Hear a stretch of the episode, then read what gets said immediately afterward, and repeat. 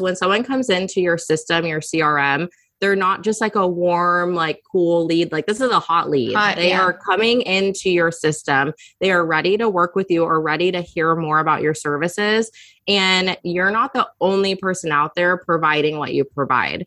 I am not the only person providing Dubsado. Mm-hmm. So if they don't hear back from me, they're going to go find someone else. And I could have been the right person for them. But if we don't connect, then we're never going to find that out. Welcome to the Coffee with Courtney podcast. I'm your host, Courtney Marie, web designer and CEO of Courtney Marie & Co. After building a multiple six-figure design agency, I wanted to create a podcast to share everything I've learned and am still learning to help you grow your business. Each week, you'll hear from me and other experts, share tips on branding, marketing, business, and so much more. So if you're ready to learn how to run a successful business and stand out online, grab your cup of coffee and let's dive in. Welcome back. So today our guest is Taryn Rachelle. She is a systems and client experience expert who helps five to six figure service providers elevate their clients' experiences with them and create systematized processes that save them time. So I'm super excited about this episode because I don't think client experience is talked about enough. Like you're just told, oh, yes, you should have a good client process, client experience. But today in this episode, we're really breaking down um, the full client experience from the time they become a lead to the time that you offboard and what that relationship should look like continuing um, even after you offboard them. So, lots of golden nuggets for you in this episode. Uh, excited to dive in. Okay, so you explain to us kind of what you do and who you help. I know you specialize in client experience and systems, um, but I'd like to hear from you. You know, what does that look like? Yeah, of course. So, um, my name is Taryn Rachelle. I'm the CEO and founder of the Social Lifestyle Co. And I am a systems and client experience expert and I help five to six figure service providers create really efficient systems that streamline their processes and create more time in their business, but is also elevating their client experience. So, a lot of times with systems, we just think, oh, we're just going to get time back in our day and all this. But it's also about the client. And that's where I feel like the Social Lifestyle Co. is different is we really take into consideration the client experience from when someone's a lead all the way through offboarding. Mm-hmm. And by offboarding, I don't just mean like, bye, see you later. See you later. yeah. Then we talk about client retention, we talk about referrals. Referrals are personally my number one like lead generator. My referrals are really huge in what I do, um, mm-hmm. um, in what a lot of my clients do as well. I'm sure for you is the same. Um, I mean, I know I'm tagging Courtney and mentioning her in anything that has to do with Kajabi and now Showit. So I definitely like to make sure that the client experience is elevated. Um, I specialize in Dubsado, Trello, and Slack, um, and also Zapier integrations. Ooh, I love that. I definitely want to dive into those platforms because that was one of my questions. Um, yeah. How did you get into systems? Did you were you always into it?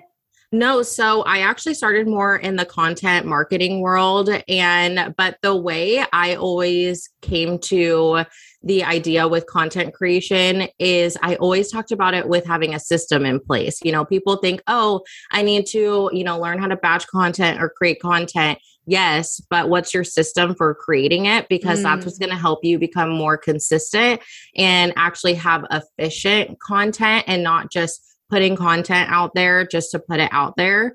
Um, and so I always was coming to my clients with the systems in mind for content marketing. And I realized that that's what I actually enjoyed and loved was the systems part of it. And so yeah. I really started diving more into that. And I still talk about content marketing, but it all comes down to having a strong system in place to do so. Um, a lot of times people are like, well, how does like the social lifestyle co come into play like that name of having it be with systems? And I think that having an online business, you do need to incorporate some kind of like social media strategy, some kind of content strategy. But in order to be social efficiently, you need to have systems that can support your content marketing and that visibility. And mm-hmm. you can mm-hmm. have all the visibility in the world, but if your systems aren't set up to support it, then you're going to have these people, you know, come into your CRM and then like you never like reach back out to them because there's no follow up, there's no systems in place. So that's how we create the social lifestyle co is by saying that you know we can have you have a system that allows you to stay social um, mm-hmm. but it's oh, built oh, to like scale that. and built to have that visibility aspect of your business yeah so how has setting up systems in your business like really helped you um, pers- on a personal level and then on a business level yeah. So on a personal level, I am a mom of two. Um, I have a almost three year old and a almost seven year old, which is crazy. um, and I just know that I want to be very present with my kids.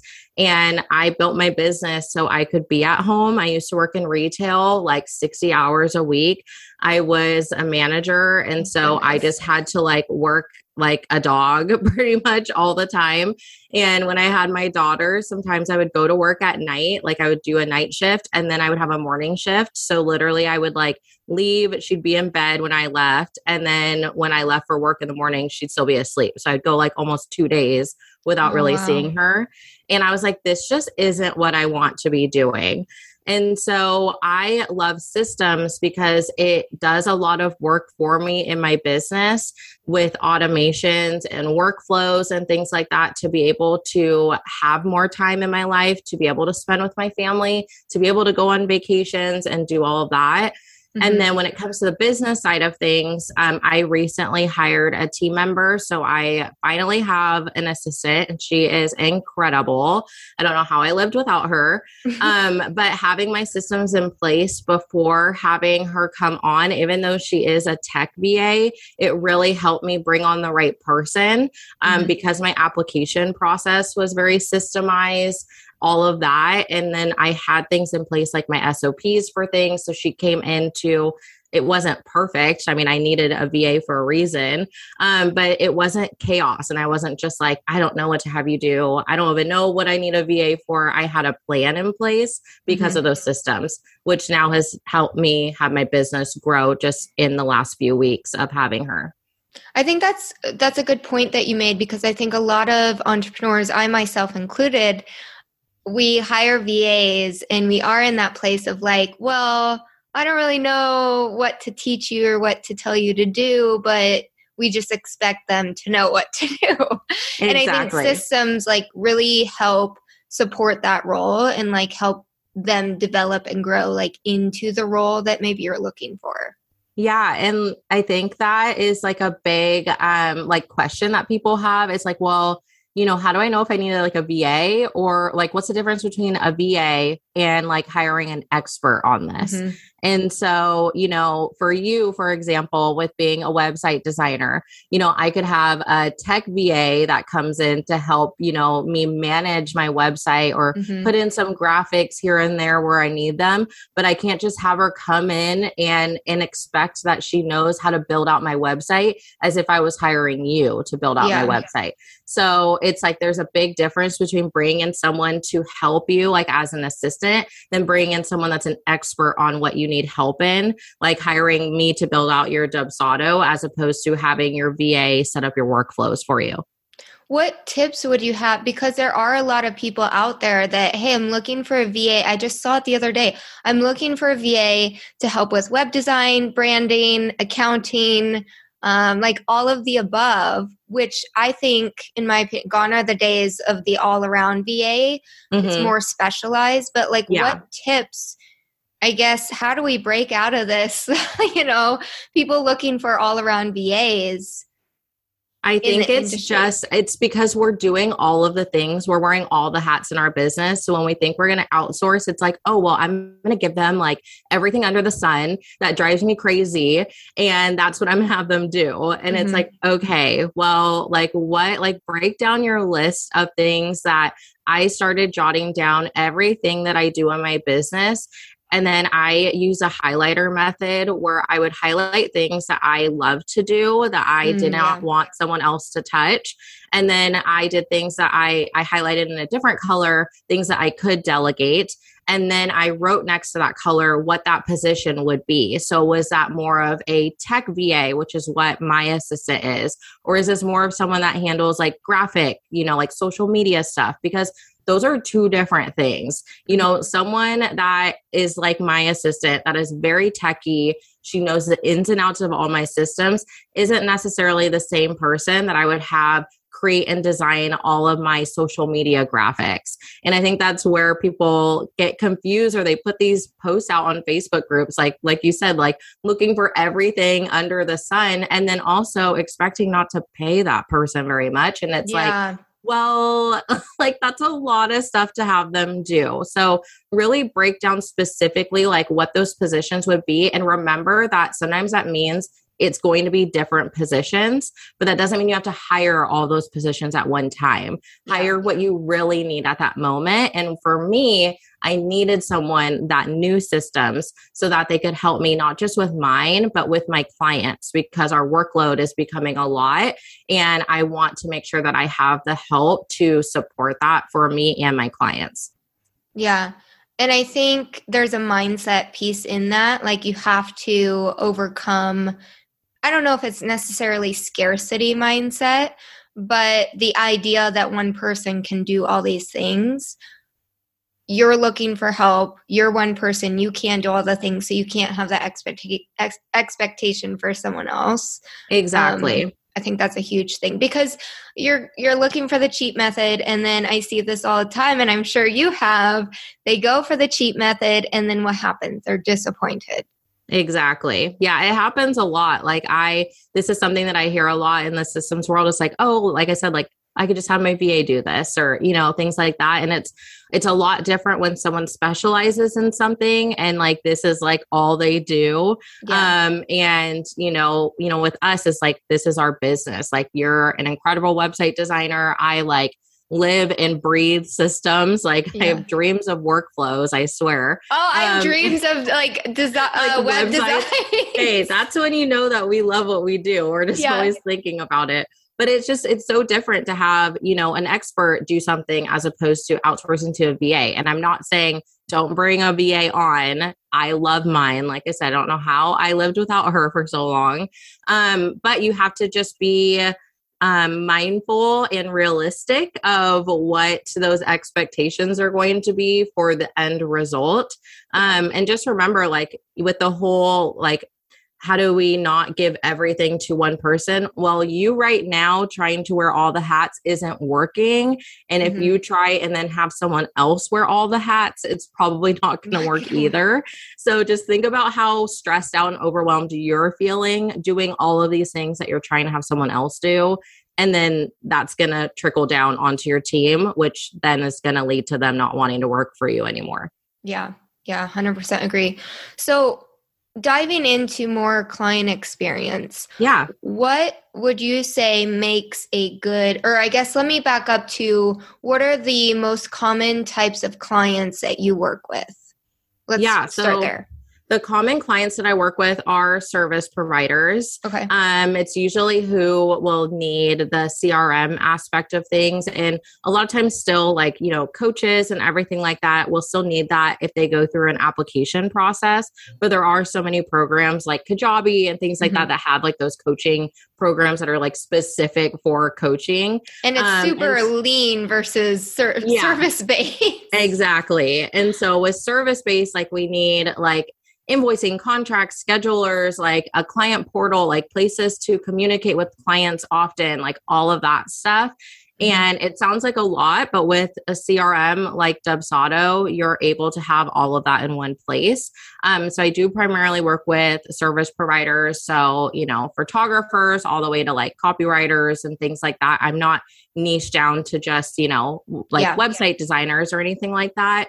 Um, but I always kind of go with like the vibe of the person. Um, that's why I still go through an application process for my services. There's not like just you know, book with me right away um, because it is kind of an extensive process to go through and build out your systems. And mm-hmm. I want to make sure too that this system is right for you. Even though I love Dubsado, Trello, Slack, if something else is better for you, I'm not going to lie to you and tell you that these systems are best mm-hmm. just to get your money. it's just not how we roll. So that's why I go through that process to make sure that we are both right for each other. Yeah. And I think that's super important, especially like nowadays. Like, there's, it's so easy to get a sale like, oh, yeah, I could do that. But the integrity piece isn't there of you actually don't know how to do that. Exactly. And like if they end up not being like the right person for you, and then maybe they love it, but like you just didn't like it very much. Yeah. You're probably going to get referrals from them of more people yeah. like them. So it's just just like you want to get good referrals, it also works the other way where you'll get the same kind of client referrals from those clients. So you have to be particular in who you work with because yeah. it does come full circle. Yeah, it does. So let's zone in on service provider specifically. Yeah. What would you say makes a great client experience? Yeah, so I always say like the big, like the three major things is when someone finds you and becomes a lead, um, when you go through your onboarding process and then your offboarding process. And there's so many things that fall into all three of those that a lot of times gets missed. Mm-hmm. Um, I did a post on on social media the other day about, you know, when a lead comes into your CRM and then they're just sitting there and it takes so long to hear back from you. Mm-hmm. Um, that is like the number one mistake I see when it comes to a lead process for service providers is okay. there isn't something set up to let people know when to hear back from you and also sticking to that. If you tell someone that you're going to get back to them in 24 to 48 hours, even if they aren't a good fit, you still need to get back to them. It doesn't mm-hmm. mean that you personally need to be, you know, writing an email every single time someone's not a good fit that's what a workflow is for. Um, it is personalized to them, you know, depending on what system you have set up. Um, I have like a workflow in Dubsado for someone who's not a good fit. I just drop them in there, sends them an email, archives a project, does all of that. Mm-hmm. Um, and so just having that one piece when someone becomes a lead of when they hear back from you and just setting like an automatic email right away is so important because when someone comes into your system, your CRM, they're not just like a warm, like cool lead. Like this is a hot lead. Hot, they yeah. are coming into your system. They are ready to work with you or ready to hear more about your services. And you're not the only person out there providing what you provide. I am not the only person providing Dubsado. Mm-hmm. So if they don't hear back from me, they're going to go find someone else. And I could have been the right person for them. But if we don't connect, then we're never going to find that out. So having those three things set up when it comes to your process for when someone's a lead, your mm-hmm. process mm-hmm. for onboarding your clients and then the process when the project is ending, making sure those are really dialed in are the three major things that really come into a client experience as a service provider. Yeah, and I'd love to dive into each of those. So let's start with the the lead. And I like that you said that you're not the only one because you you aren't the only one that they've reached out to. They're mm-hmm. probably looking around, put in a few inquiries and so that's super important that you get back to them. Like exactly. even even following up we've gotten clients from just following up and they've said like hey we i appreciate you. No one else has really followed up. That just goes the extra mile and shows them that you are trustworthy and then you're also willing to put in the effort. Mm-hmm. um, i think that's huge. So the common mistake of the lead let's close that gap how would someone how would that look like if i know this is audio but um, what would that look like for someone to close that gap of just a super lean process if they are a good fit if they're not a good fit yeah. So, I mean, it's all about just having like one, the first step is making sure you have some kind of CRM. So, making sure you have a CRM. Um, popular ones are Dubsado, Honeybook, um, 17 hats. There's like a few other ones. Those are like the that I hear most often. Um, and so making sure you have some kind of process where someone can fill out some kind of like inquiry form, capture form, something that can have some kind of trigger that automates. I've seen a lot of people use Google Forms, which. I love a good Google form, um, but not for lead captures. Um, because yeah. unless you have something set up with like a Zapier integration or you have team members automatically checking it, you're always checking your email, like you will lose leads left and right, or you won't respond to them and things like that. So, really making sure that it's some kind of system that you can have some kind of automation aspect to it is really important, especially for the lead process. So, I'm Dubsado certified, so I'm a little biased to Dubsado. just a little. I'm just a little biased, but um, I mean, I came from HoneyBook, so I've tried other platforms before. I've moved clients from 17 Hats to Dubsado. Um, so I've been in a lot of other systems, mm-hmm. um, but my heart is with Dubsado for a good reason. Um, but when it comes to that, once they come into your lead capture, just making sure that they hear back from you, whether that's through an automation or if you don't have a system like that that can do that, um, making sure that somehow you're getting notified to reply back to them. Um, and then if you do have an automated email, just make sure that it lets them know when they can expect to hear back from you. If you don't put that, I hear a lot of times like someone's like, gosh, like I sent automated email, but then they're still like DMing me or they're mm. still doing this. I'm like, well, do you let them know when they can hear back from you? Or it's just like, like we'll be in touch or like thanks yeah. for filling this out.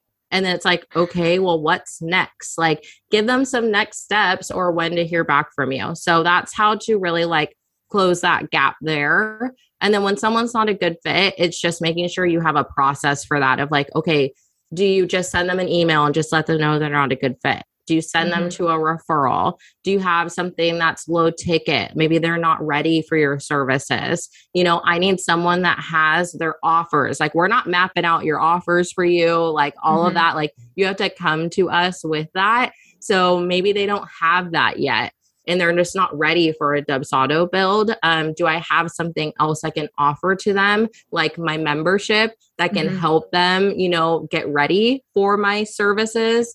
Um, so making sure that you have those kinds of things set up. So then if someone's not a good fit, that you have a next step for them and you're not just like, peace, see you later. Now, do you check these applications or do you have your virtual assistant check them? So um, it's kind of a mix of both. Um, in Dubsado, you can have. Um, this is why it's superior, in my opinion. Um, in a lead capture, you can have certain answers that they put trigger certain workflows. Oh, okay. So um, it kind of depends on what service they're interested in. Like if they are just wanting more info on my membership or something like that, my VA can just send that over to them. But if it's something about my services, she'll just maybe let me know, um, or my system does, um, because I do have Dubsado connected to our Trello board um, mm-hmm. through a Zapier integration. So it lets us know when a lead comes through um, and then gives me tasks to then go in and check those or have her check them. Um, yeah. So it's kind of mix of both. Um, it just kind of depends on what service they're interested in um, and what my um, automations have us do. Yeah, no, I like that. Um, okay, before we dive into onboarding, offboarding, I'm curious, why did you choose Dubsado? Because I, I know you're like the queen of Dubsado. I was in Dubsado. We actually moved to Honeybook. I love Honeybook. I know my reasons for it, but I want to hear, um, you know, why do you, why did you choose Dubsado? What would make someone want to choose Dubsado over any other platform? Yeah, I mean, and Honeybook is great. I was with them for a long time. Um, but I just wanted more. I'm all about having one things on brand. Um, I like to think of things like when you think of your digital footprint and these digital softwares that you use, start mm-hmm. to think of them like your physical headquarters. If Courtney had a physical headquarters for her business, it would probably be on yeah. brand to you in your business. When you walk in, you would get Courtney and her business everywhere that you turn. And that's what I like to have in my systems for myself and for my clients. So it's like your process when you build out a website. You want to mm-hmm. make sure that every single page is on brand to on them. Brand. It makes sense. It make it's a it's all about the customer journey on a website. Well, I'm all about the client journey of the systems. Mm-hmm. And with HoneyBook, the lack of customization yeah. of the client experience of how on brand it can be, that was one. Um, because I was tired of trying to like make it work and like Jimmy rig the system to have yeah. it look like on brand. And it just like was not, it wasn't for me with that. Um, there is a client portal aspect that Dubsado has that I love. Um, clients can go in, see like it's an actual portal that they log into their projects, emails, invoices, contracts, like all in this one portal. Um, and so I really love that aspect. And then third is um I'm going to give you guys four because I can't. I can't choose. Third is going to be the workflows and automations. Um, I did them inside of HoneyBook, and Dubsados are way more robust when you need them to be. Yeah, I know more Dubsado, customizable. Yeah, more customizable. Um, more like you know when things certain things happen so many more like triggers and actions and things like that um like for you know if a like a certain form isn't completed then like this can happen like once a you know right after an appointment ends like this can happen like all of these certain things that you can trigger mm-hmm. um inside of there is just like way better in my opinion um i know dubsado does have a learning curve um and that's why a lot of people don't like it because they're like it, whoa like it was way overwhelming this? for me. That's why yeah. we went to it, like it just did what I needed it to do. Exactly. But yeah, Dubsado because it's like uh, it's like ClickUp.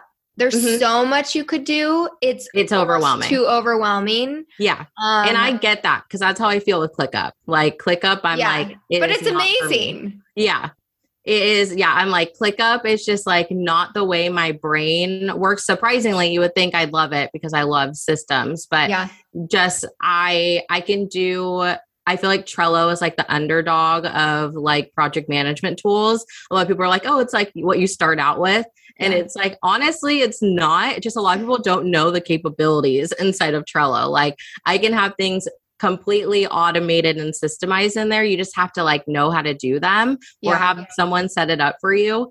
Um, but when it comes to how robust it is, this was my number four is the community aspect of Dubsado and their customer service is oh, okay. so insane like their Facebook community, the how quickly they respond to chats and their chat support, like uh, it is just like nothing I've ever experienced in any other system.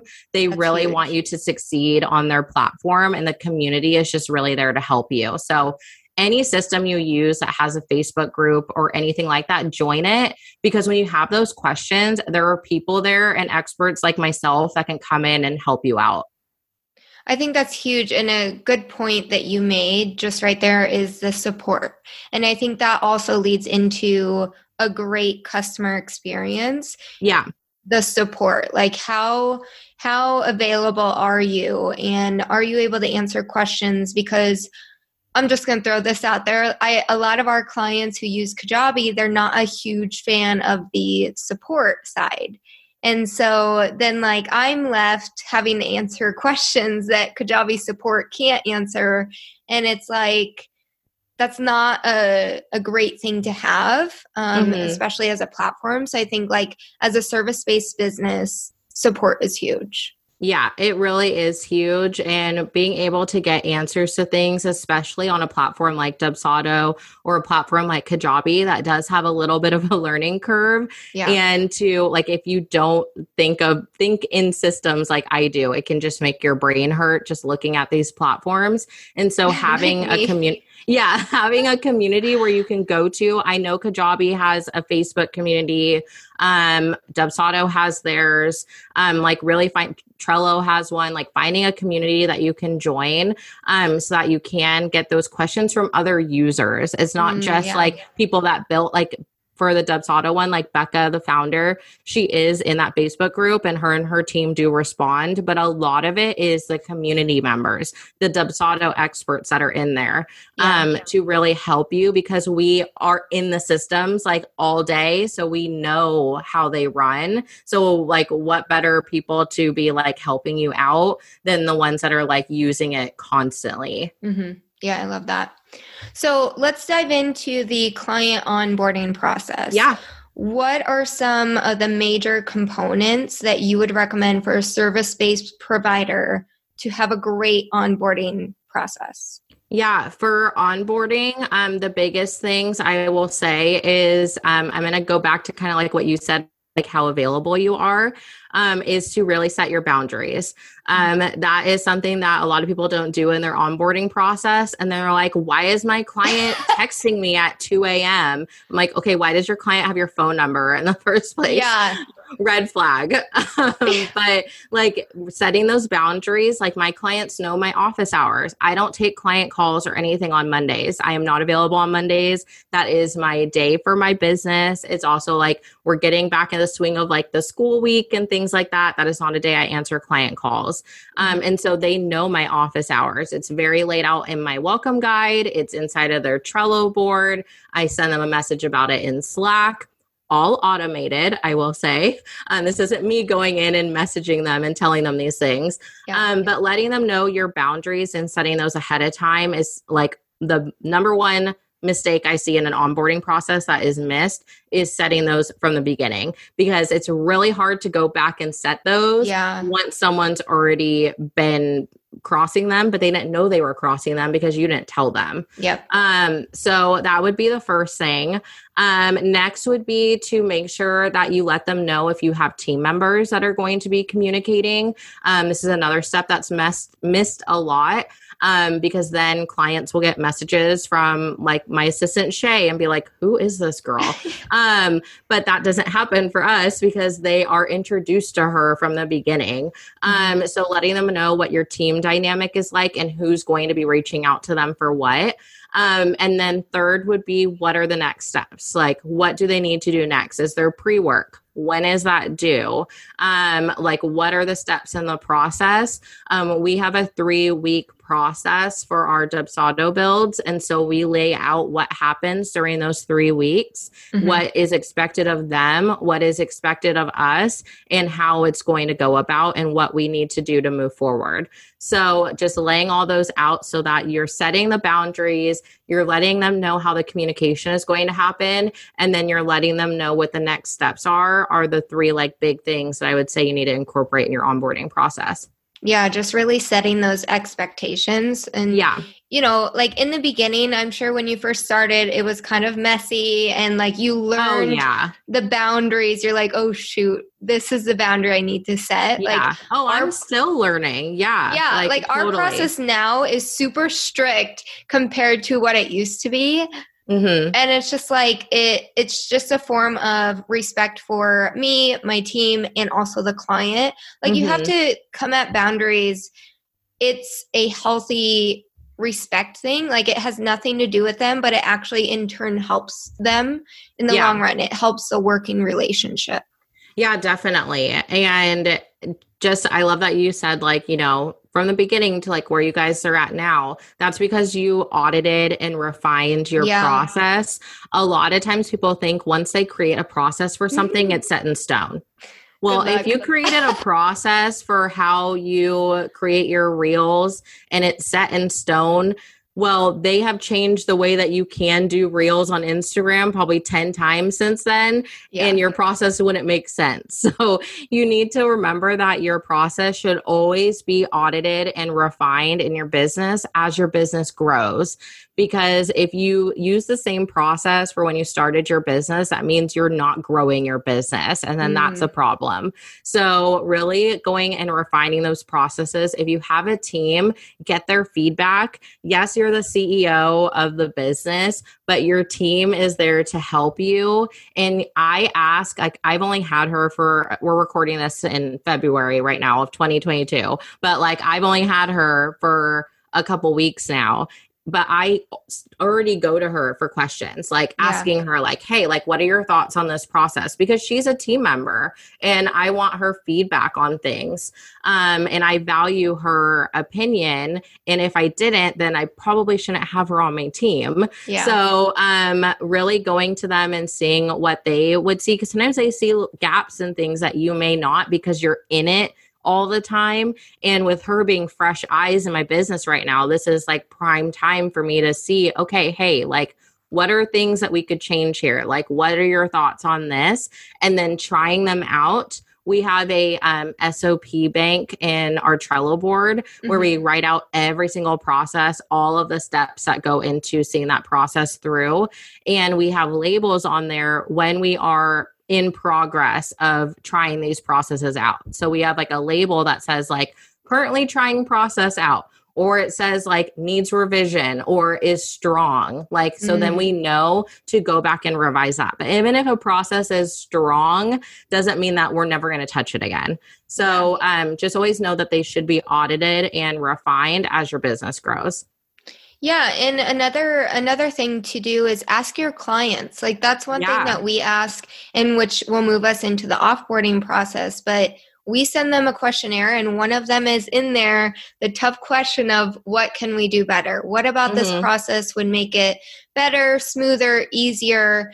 And you know, sometimes we get good feedback or like uh constructive feedback Yeah. um, and the thing that we do is if we're getting the same constructive feedback, then that tells me we need to go back and refine something. Um, and then we get great, like, oh, your process is great. Like, um, but I think it's also important to get that feedback from the clients that are actually going through it. Yeah, and I'm glad that you brought that up because a lot of times people will get those replies and be like, "Oh, I need to change everything." Like, Yeah. okay, we get one response. People I- like, pleasing. rip- yeah, rip up the papers. like we're starting over. Like this is not a drill. Like people are freaking out. No, like I like that you wait until unless it's something like crazy, like oh, like yeah. no, we didn't hear back from you for three weeks. Like, okay, that's Oh, yeah. something that we need to address.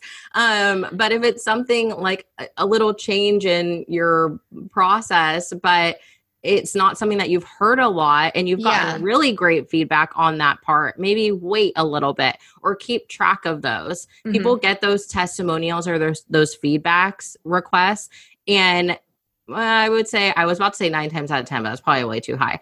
Um, maybe half the time, people only grab the good testimonial part, and then they don't even pay attention to all the other parts that they put in there Yeah. take those parts so for you if you have a section like that that says you know what are areas we can improve on our process make sure that you have somewhere that you can keep those Mhm. so we actually send like an onboarding like request like to hear how their onboarding experience was with us and I will take those. Like, if there is feedback, I drop them into our SOP for our onboarding process.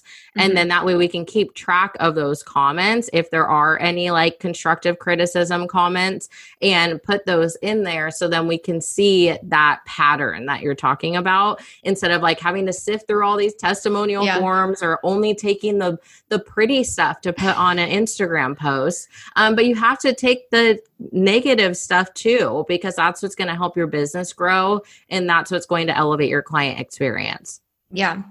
So, what would you say, like moving into the offboarding process?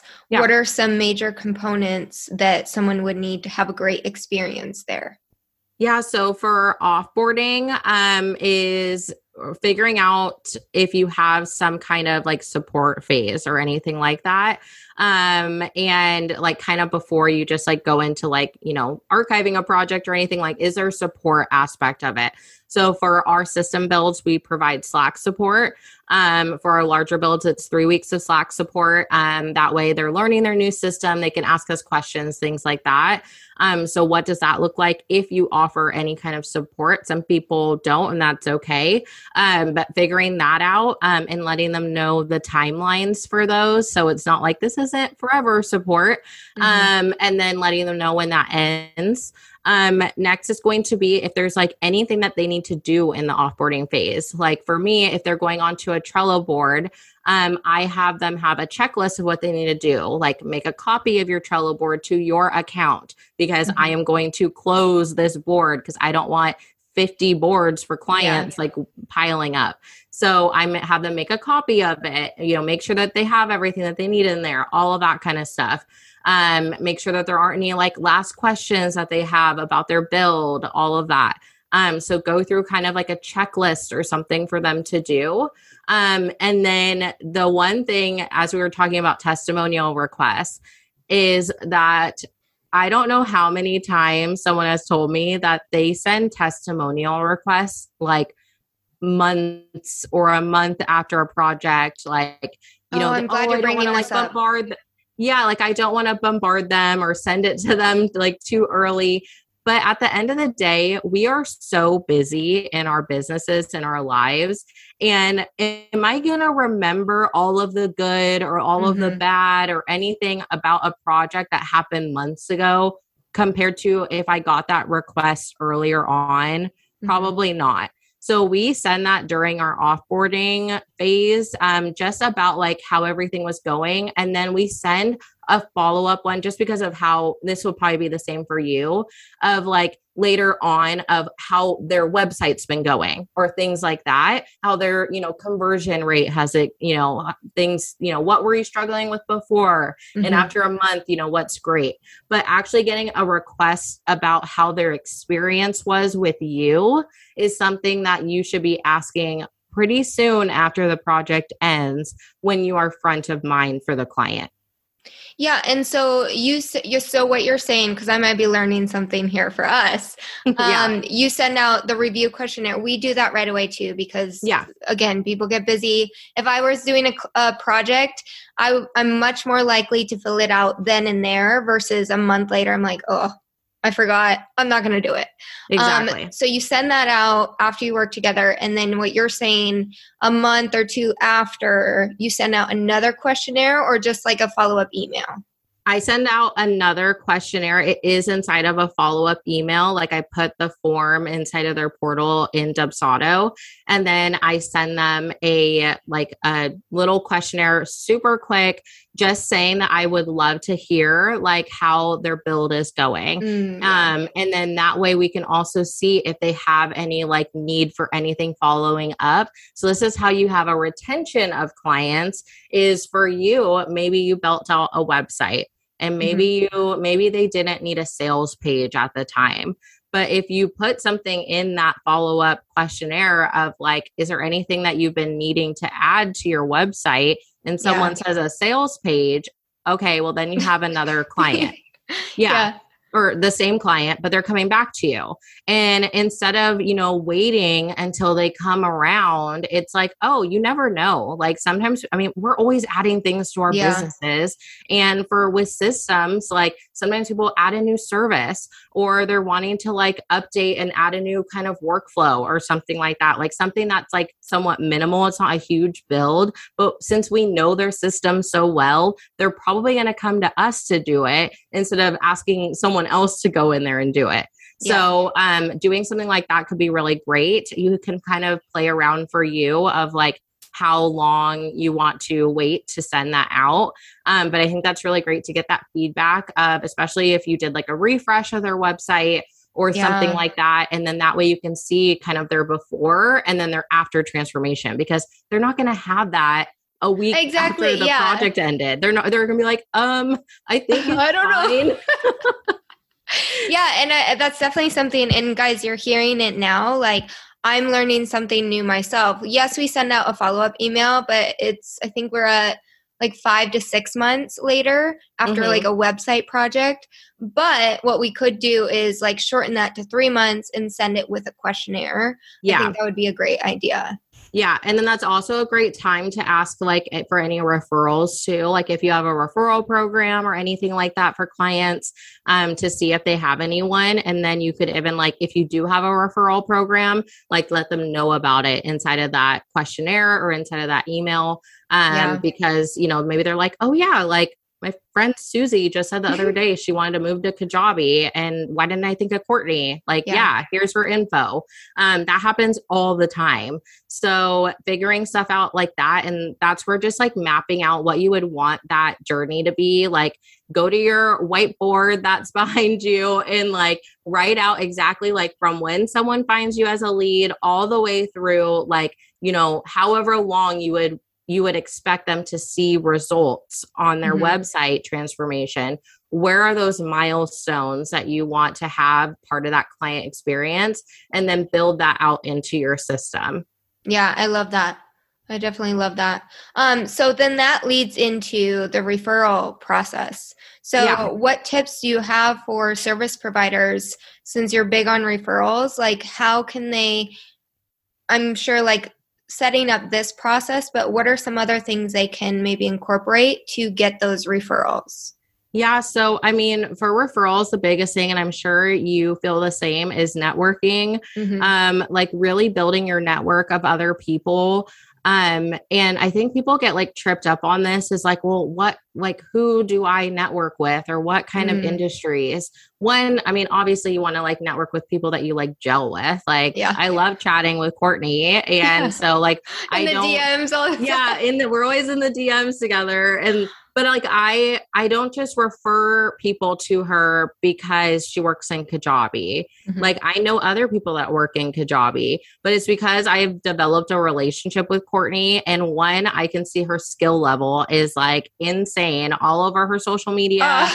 i've seen things like so i know that and that's where your process for content marketing needs to be like on point and then I've also just developed that relationship with her because if I'm going to refer someone to someone and then mm-hmm. they have a bad experience with that person, that doesn't reflect just on Courtney, that also reflects on me. Yeah. And so I'm really big on who I refer people to. So be very particular on like when you are building your network of referrals because it does trickle back to you, mm-hmm. um, good or bad. So, really build up your network. Um, what I always like to do is to chat with people and build those relationships where we have similar um, ideal clients in similar industries that complement each other. Where yeah. someone for me that may need a system build, well, maybe they like I have a lead right now that wants her system build for her coaching program. Well, she may also want Kajabi at some point, which she mentioned to me.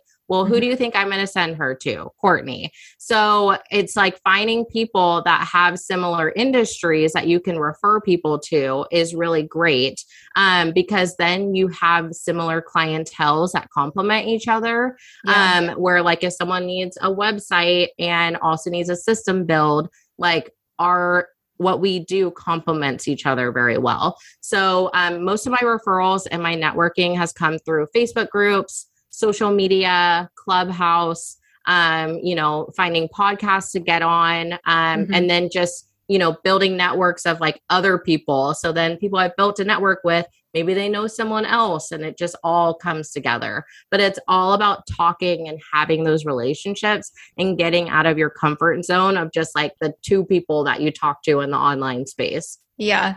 And I think two parts of that is one, finding other for us like finding other designers when we're full like who can we mm-hmm. send that because i hate when a client comes for help and i have nowhere to send them yeah. so like having that network of resources referrals really helps you and then also one thing that i've learned in the past year is yes you have these relationships but you have to maintain them it's like yes. a intimate relationship. You have to maintain it and put work into it.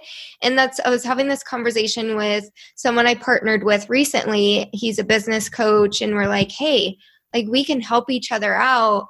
But so what we've created is actually like a consistent workflow of like, hey, can you come into our Facebook group to teach like once a month or once a quarter? And then, like, just to keep that relationship going, I think there's important things that you could put in place because let's say like I've had partnerships before and they've kind of fizzled out because mm-hmm. I didn't take the time to nurture that and yeah. like keep that relationship going. Yeah, and it also has to be like a two-way street. It can't mm-hmm. just be like, oh, like you know, and it's, you know, we can't control who comes to us for certain things. If like more people come to me and also need Kajabi help versus, you know, not a lot of people coming to you and also needing systems help, we can't control that. um, but you that would be a perfect world. Yeah, in a perfect world, it'd be 50 50. um, but at the end of the day, like you just, like you said, have to keep building that relationship. And it always doesn't have to be just for clients. Mm-hmm. You know, it could just be to bounce an idea off of each other. Like I was talking to Courtney about something that I was like seeing was like missing in the Kajabi world. Mm-hmm. And I was talking to her about it. And because like I knew she worked in Kajabi and I wanted to talk to her about this. And so there's other ways to build those relationships to help other people and yeah. not just think of you, you, you all the time and like, oh, well, like I'm going to do this partnership. So they send me a bunch of clients. Like you have yeah. to also have a relationship. Like it's, it needs to be an actual like you know, online friendship or, you know, business relationship, whatever it is, but actually building that and man- maintaining it because then it, like you said, it's just going to fizzle out. Yeah. I, I had that like, um, I'm friends with another designer online. She's more of a brand designer and like mm-hmm. she's helping me with something I'm struggling with, like, and show it just a little thing. And I'm like, that never would have happened if we just didn't connect and talk and the online space can be very good and very bad at the same time. Yes. I know. Well, it gets into that like competitive aspect. And I'm just like, I'm all about the whole like collaboration over competition. Yeah. Like, there's room for all of us at the top. And I would never, like, I'm never going to turn away someone uh, yes you have to like set your boundaries if it's getting past a point of like getting giving someone too much like free help. Yeah yeah. But at the end of the day like if there's something like little i can help someone with like someone will have an issue with like a zap connection and it'll take me like two seconds to just show them a loom video really quick as opposed to me being like oh yeah pay me like $500 for me to go into your zapier and connect this in two seconds you know? Yeah. so i it, you have to like kind of find your boundaries and figure out what that looks like. But at the end of the day is that give and take relationship and building that. And you do have to you know it's like being on social media and being like, well, I don't want to give a lot of free value because I get paid for my knowledge. It's all online anyway. yeah, right. I'm like, nothing, you didn't come up with this. yeah. did not come up with Dubsado workflows. So I wish. Uh, yeah, right. I don't know that'd be cool. yeah. Millionaire. Yeah, right. Uh, Oh, well, this was so good. Uh, I'm glad we did this. And I think client experience is huge, but it's not really touched on a lot. Um, no. So this will be super helpful. So I have two questions that I like to wrap up with. Yeah. And we'll dive into those and then um, you can share where people can find you. But what's one book that has had the biggest impact for you and why? Oh gosh. Well, I'm going to be like full transparency. I'm not a big reader. Okay. Um I'm really not mom life like unless it's audio like and even then i i'm just like all over the place like it's hard for me to like sit and actually finish a book from like start to finish even yeah. audio i like to just like that's why i love podcasts because i just okay, want to like podcast yeah like i just want to know like yeah give it yeah give it right yeah. Okay um, so maybe a podcast or a course that has had a big like a big i love impact. it. Okay yeah that works. Maybe uh, this is why i resonate with a lot of people are like oh me too girl. Like i am not a big reader. Um but okay so for podcasts i've really been liking the boss project podcast um, it they have like a different name for it, but it's their podcast. Um, so I really like theirs. Um, and then when it comes to like courses and online stuff, um, Shannon from the Social Bungalow, um, obsessed with her. Her brain is like I just I cannot. um, and so I've taken a few of her courses before. Um, actually just went through her content sprint week, and it was so helpful. Um, I know content marketing, but like I needed um like elevated mm. process. And so sometimes like we get into like, well, we kind of know this even with Dubsado. You know, yeah. like I'm a Dub- certified Dubsado expert. I am always learning more about mm-hmm. Dubsado. I'm not just like, I know everything. Like, this, the, is, uh, yeah. this is what I do. I'm always increasing my knowledge because that's only going to help myself and that's only going to help my clients. Yeah. Um, and Drop so I, I really love um, learning from her. Um, and then I am just, like I said, all about the Dubsado community. So um, depending on when you guys are going to listen to this, um, they do have a bunch of webinars that are coming out this month. Um, I'm actually doing one for them on how to use Dubsado as a guest speaker. Um, and so I go into all about like the workflows, how I set things up for the guest speaking side of my business, both free and paid. Mm-hmm. Um, and so going through those webinars are so great. They have them on like how to use them as a photographer, how to use Dubsado as a coach, like so oh, many cool. webinars. And they're on, you can um, register for them on their Instagram and then they're also on their YouTube channel. Oh, cool, cool. Yeah, I wish I wish Honeybook had more automations, maybe in the future. yeah, um, maybe in the future. I know that they're always like updating and doing things. So hopefully. Yeah, hopefully. Uh, what piece of advice would you tell your younger self? Oh gosh. Okay. What piece of advice would I tell my younger self? Um I was about to say like, oh gosh, I don't know how people will feel about this answer, but don't just like jump in and go to college. Um I I um went to college for one year because that's what all the cool kids did. That's what you do. Went to college after high school.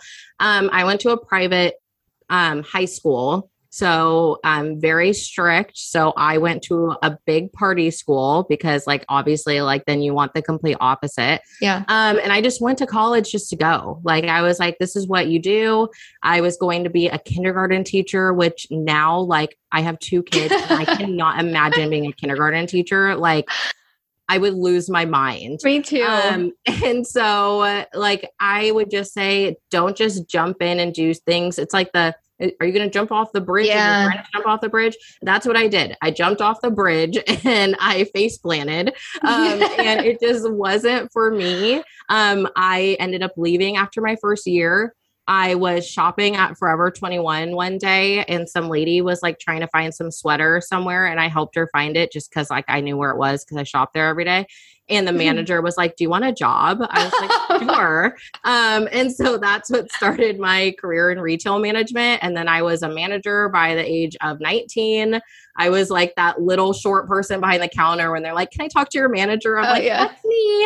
Um, but I just like, I grew in that industry. I worked in retail management for six years. It's what helped build, uh, honestly, it was a stepping stone to what I do now. Um, it seems like so polar opposite, but I learned so much about the customer journey working oh, in yeah. retail. And now I take that into the client journey. So, yeah. um, if you haven't mapped out your origin story, which is like looking back on where you start, where you are now, and all of the steps it took you to get there. So I went all the way back to my first job.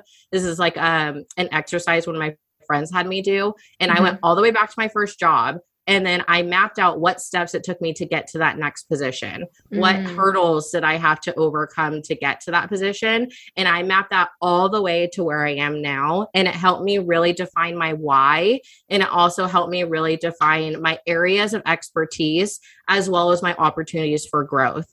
Um. So if you haven't mapped out your origin story, I highly suggest it um, because then you may be able to answer that question that I just did. yeah, I love that. I'll have to do that too. It's cool. Yeah, it's a it's a cool exercise. Like it ended up being like crazy long. I did it in a Google Doc, like put like check boxes underneath things. I was like, oh my gosh, this is so long. Um, but it's and cool then just see. take out the pieces. Yeah, right. oh, cool. Well, where can people find you? Um, anything exciting happening? Yeah. Um, so you can find me over on Instagram or my website. It's the Social Lifestyle Co. Um, my website will hopefully uh, be up and running soon. It's my doing. I am like so slow at like do I finally got someone to do my copy because Oh yeah, copy is the oh my gosh, I just cannot. I love like copy in my systems. Like I can write a canned email like nobody's business, but when it comes to like writing copy from a website, it's just not my jam. So you can find me over there. Um, and then exciting things. Um, so my webinar for Dubsado um, happens on the 24th of February um, at 10 a.m. Pacific Standard Time. Will there be a um, replay? So say that again. Will there be a replay? Um, yes, there will be a replay um, also on their YouTube. So all of the webinars okay. end up on their YouTube channel too. Cool. Um, so you can find that again. It's about how to use Dubsado as a guest speaker. Um, and so I walk through the workflows, automations, like everything that I do when it comes to that. Um, and then um, you can apply to work with us if you want a systems build for Dubsado, Trello, or Slack. Um, we have a three week process for it, um, and we do work with one client at a time um, because we like to really dive deep into your system and to have it be a very intentional experience together. Mm-hmm. Yeah. Well, cool. Thanks for coming on yeah you guys will definitely have to check her out and she provides a lot of content on like you know just client experience and then systems as well so definitely go check her out on instagram um, but yeah this was really good. Awesome. Thanks so much for having me courtney.